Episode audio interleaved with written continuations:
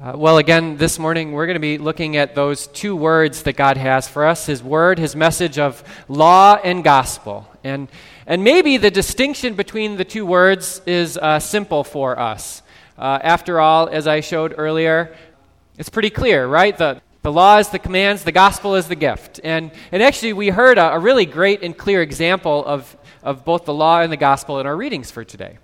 In our Old Testament reading, we heard the Ten Commandments, right? Pretty clearly law. Thou shalt not, thou shalt not, thou shalt not. And then in our gospel reading, we heard this beautiful good news, right? For God so loved the world that he gave his one and only Son. A beautiful gospel. And so maybe the distinction between the two seems uh, obvious or simple, but the truth is uh, that I think we muddy the two together all of the time. And, and in fact, uh, one of our Lutheran forefathers once said that the ability to distinguish law from gospel is the highest theological skill that anyone can acquire. Uh, and that anyone who is rightly able to distinguish God's word of law from his gospel and keep the two clear and distinct is worthy of a doctorate in theology. And so, my goal for us today is for all of you to leave with uh, PhDs in theology. Um, we'll see if that happens. Um, uh, but again, I think the truth is that, uh, that we know in our minds the difference between God's word of law and his, or in his gospel, the command and the promise. But in our practical everyday lives, we confuse the two uh, more often than we should. Um, and part of the reason is because we love the law. Uh, built into our human nature, it is inherent in us. We are conditioned to be people who live according to the law. Work hard, and you get a reward. Do what you're supposed to do, and uh, you will get your wages. Uh, that's built into our American way of thinking. But even as Christians, Christians love the law. Uh, there are some Christians who want nothing more than to have God's law, His Ten Commandments, posted in every uh, courthouse across this nation, right? You don't hear about too many Christians wanting to hang a cross or write John 3:16 above the judge's head, but some people sure want to see those 10 commandments in the courthouse. Nothing wrong with God's law. God's law is good, but we love the law. Go into many Christian bookstores today, and many of the top sellers will be all about law.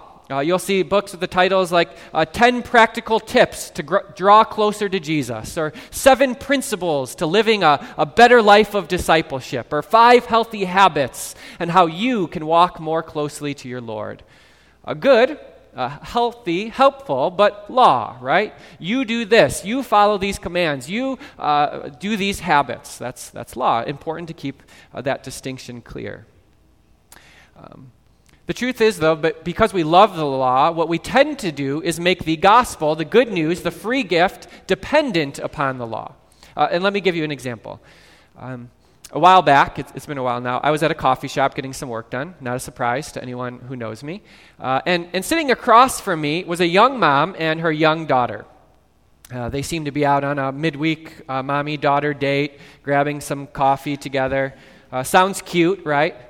Uh, it wasn't cute uh, mainly because the little girl was not cute. I'm sorry, but she was a terror. She was running around this coffee shop like crazy, touching things she shouldn't touch, going indoors she shouldn't go in. At one point, there was these large uh, floor-to-ceiling windows, and she would get a running head start and run into them as hard as she could, bounce back, and just laugh and giggle. And I'm just thinking, uh, she's going to break the windows, and she is going to break. When is mom going to say something? Uh, but this mom was very patient uh, very kind. Uh, but finally, she knew, the mom seemed to know, that she needed to lay down the law. And so she picks up her little girl, she draws her close, holds her tight, uh, looks at her in the eyes, and says something like, uh, if I remember right, stop it. Uh, she said, uh, You have to stop it. You have to behave. Otherwise, no more iPad, no more computer, no more books, no more toys for the rest of the week. Uh, and then you could see that kind of moment of terror in the girl's eyes, like a clicked. She was caught, she was guilty, red handed. And in her fear, she ran away from mom. And from the other side of the table, she looked up at her, and this is what I remember the most. She said, uh, But mommy, I thought that you loved me. See, that's a confusion of law and gospel uh, thinking that her mother's love was somehow contingent upon her behavior, thinking that because her mom had spoken a, a, word of law and punishment, that, that must mean that her mom didn't love her anymore. Uh, the truth is, though, that we do that all of the time in our lives. Uh, many of us have been there. Uh, and, and when we're there, we tend to have one of two reactions when we make the gospel dependent upon God's law. We have one of two reactions. The first is a reaction of fear or despair, just like that little girl. And maybe you've been there. You have read God's law. Maybe it happened this morning as you heard those Ten Commandments, and as you reflect honestly in your life, you begin to realize, wow, I, I have fallen short. I, I, I have had other gods. I've, I haven't put God first in my life, but lately he's been like 10th or 11th. And I, I, haven't always listened to the rules. I, I haven't prayed and turned to Him as I should. I, I haven't come to worship to receive His gifts like He would long for me to do. And I have fallen short. And, and in those moments, sometimes one of our reactions is, is to live in fear, to think, well, how could God love me after everything I've done? He can't be happy with me. Uh, he can't forgive me, not, not me. Uh, one of the reactions we have is when we make the gospel dependent upon the law and our keeping of it is we live in fear or despair. We, we give up. Uh, the other reaction we have is pride. Uh, maybe you had this reaction. You read the Ten Commandments and you thought to yourself, I'm doing pretty good. I don't have any idols on my shelves at home. I haven't murdered anyone, haven't committed adultery. Life is good. And we pat ourselves on the back. But, but all we're doing then is taking credit uh, free, a free gift that is ours by faith. Anytime we think that God must love us and, and forgive us because of what we've done, uh, we're claiming credit for a gift that is solely free. And so when we make the gospel dependent on the law, we either react in pride or fear. It's important to keep those separate. Uh, the other confusion that happens with law and gospel is, is the other important thing to keep in mind is knowing when to speak each one knowing when to speak the law and when to speak the gospel. And one helpful way to think about it is to know that the law always comes before the gospel. And uh, here's an example. Uh, a, a, while back at my last church, I was sitting in my office when uh, a young man came in uh, who was really struggling in his service and his personal life at, at the church. And uh, he didn't know if he was doing a good job in his service and his ministry. He was really struggling. He, he thought he wasn't living up to, to God's calling in that ministry. Um, you could tell he was really broken by it, and, and that reflected in his personal life too. He wasn't sure if he was doing the kinds of things God would want him to do, and, and he was hurting and questioning. And, and, and in that moment, the law had done its work on him. And so what he needed to hear was, was not more rules, was not more law. What he needed to hear was not pray harder, trust more vigorously, believe more earnestly, uh, give it another shot, do better next time. No, he was already in that place of despair. The law had already come first and, and broken him down. And what he needed to hear in that moment was the pureness of the gospel, was to hear God loves you no matter what. And he forgives you. And he's always going to be there for you. The other uh, uh, uh, problem comes in when uh, we are living content in our sin.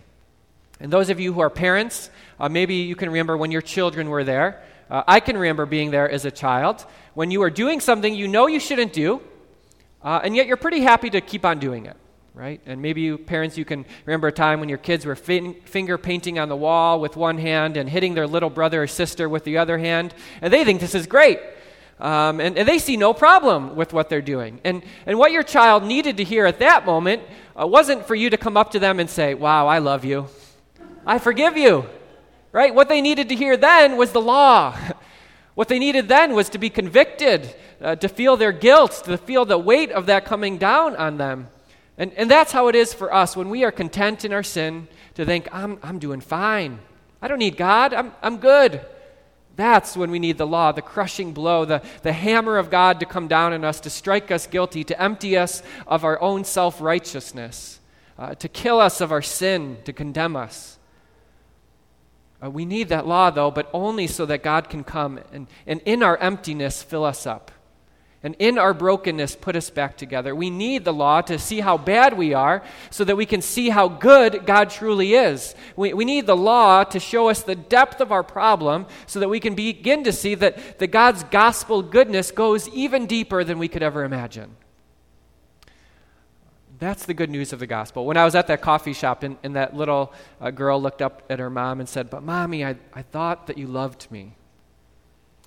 Uh, you know, that mom did probably what many of you parents uh, would do. She could see the hurt in her child's eyes. She knew that her child knew she was guilty and, and had been caught red handed. And, and so she walked up to her little girl and she picked her up and she held her in her arms and she said, I do love you. and I'll always love you, no matter what. You see, that's gospel love, a no strings attached kind of love, a love that isn't contingent or dependent upon behavior, a love that says, I am going to be there no matter what. That's gospel love. Gospel love doesn't negate the law, it doesn't say the law isn't important, it's just not contingent upon it. That's gospel love. Uh, a, a, number of years ago, uh, there was a, a, commercial, and I don't know why this stuck with me. I have no idea what the commercial was about, uh, but the commercial took place at, at, a children's backyard birthday party. And in the middle of, of the yard was a pinata. And throughout the beginning of the commercial, uh, you saw the children walk up to the pinata and, and take swing after swing. Put the blindfold on, spin around three times, be handed a stick, and line up and whack that pinata as hard as they could. But, but none of the kids were able to open it. And, and pretty soon the frustration and the determination mounted, and the kids were pulling the blindfolds off, and they are whacking this pinata with everything they have, and yet it's still not breaking. Uh, so, so finally, then, the, the, dad walks up, one of the kids' parents, and, and he puts the blindfold on, and he spins around three times. And they give him the stick in his hand. And he lines up, uh, eyes closed, and he whacks that pinata. And, and wouldn't you know it, on the very first time, the thing bursts open. And, and the candy goes everywhere. And the kids jump in. And, and there's more candy, more goodness than they could ever imagine eating. And you see, that's how I think it is with God's good news gospel. You and I have taken our whacks at the law, uh, thinking that we are strong enough, we are able enough, that we can do it, but we can't. And so God comes in, our Heavenly Father, through His Son Jesus Christ, and, and He puts to death sin and Satan uh, and, and death once and for all. And He does something that we were never able to do live that perfectly obedient life.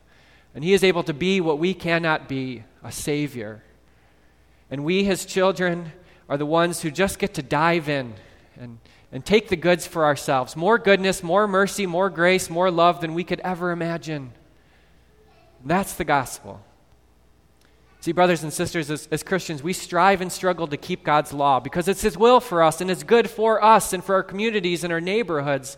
But even as we struggle and strive, we rest easy in the goodness of God's love, knowing that it can't be earned or deserved, it's there for those who are empty and broken, for those who are dead in their trespasses and sins. And it comes to make us alive, declare us free, and put us back together again. In Jesus' name, amen.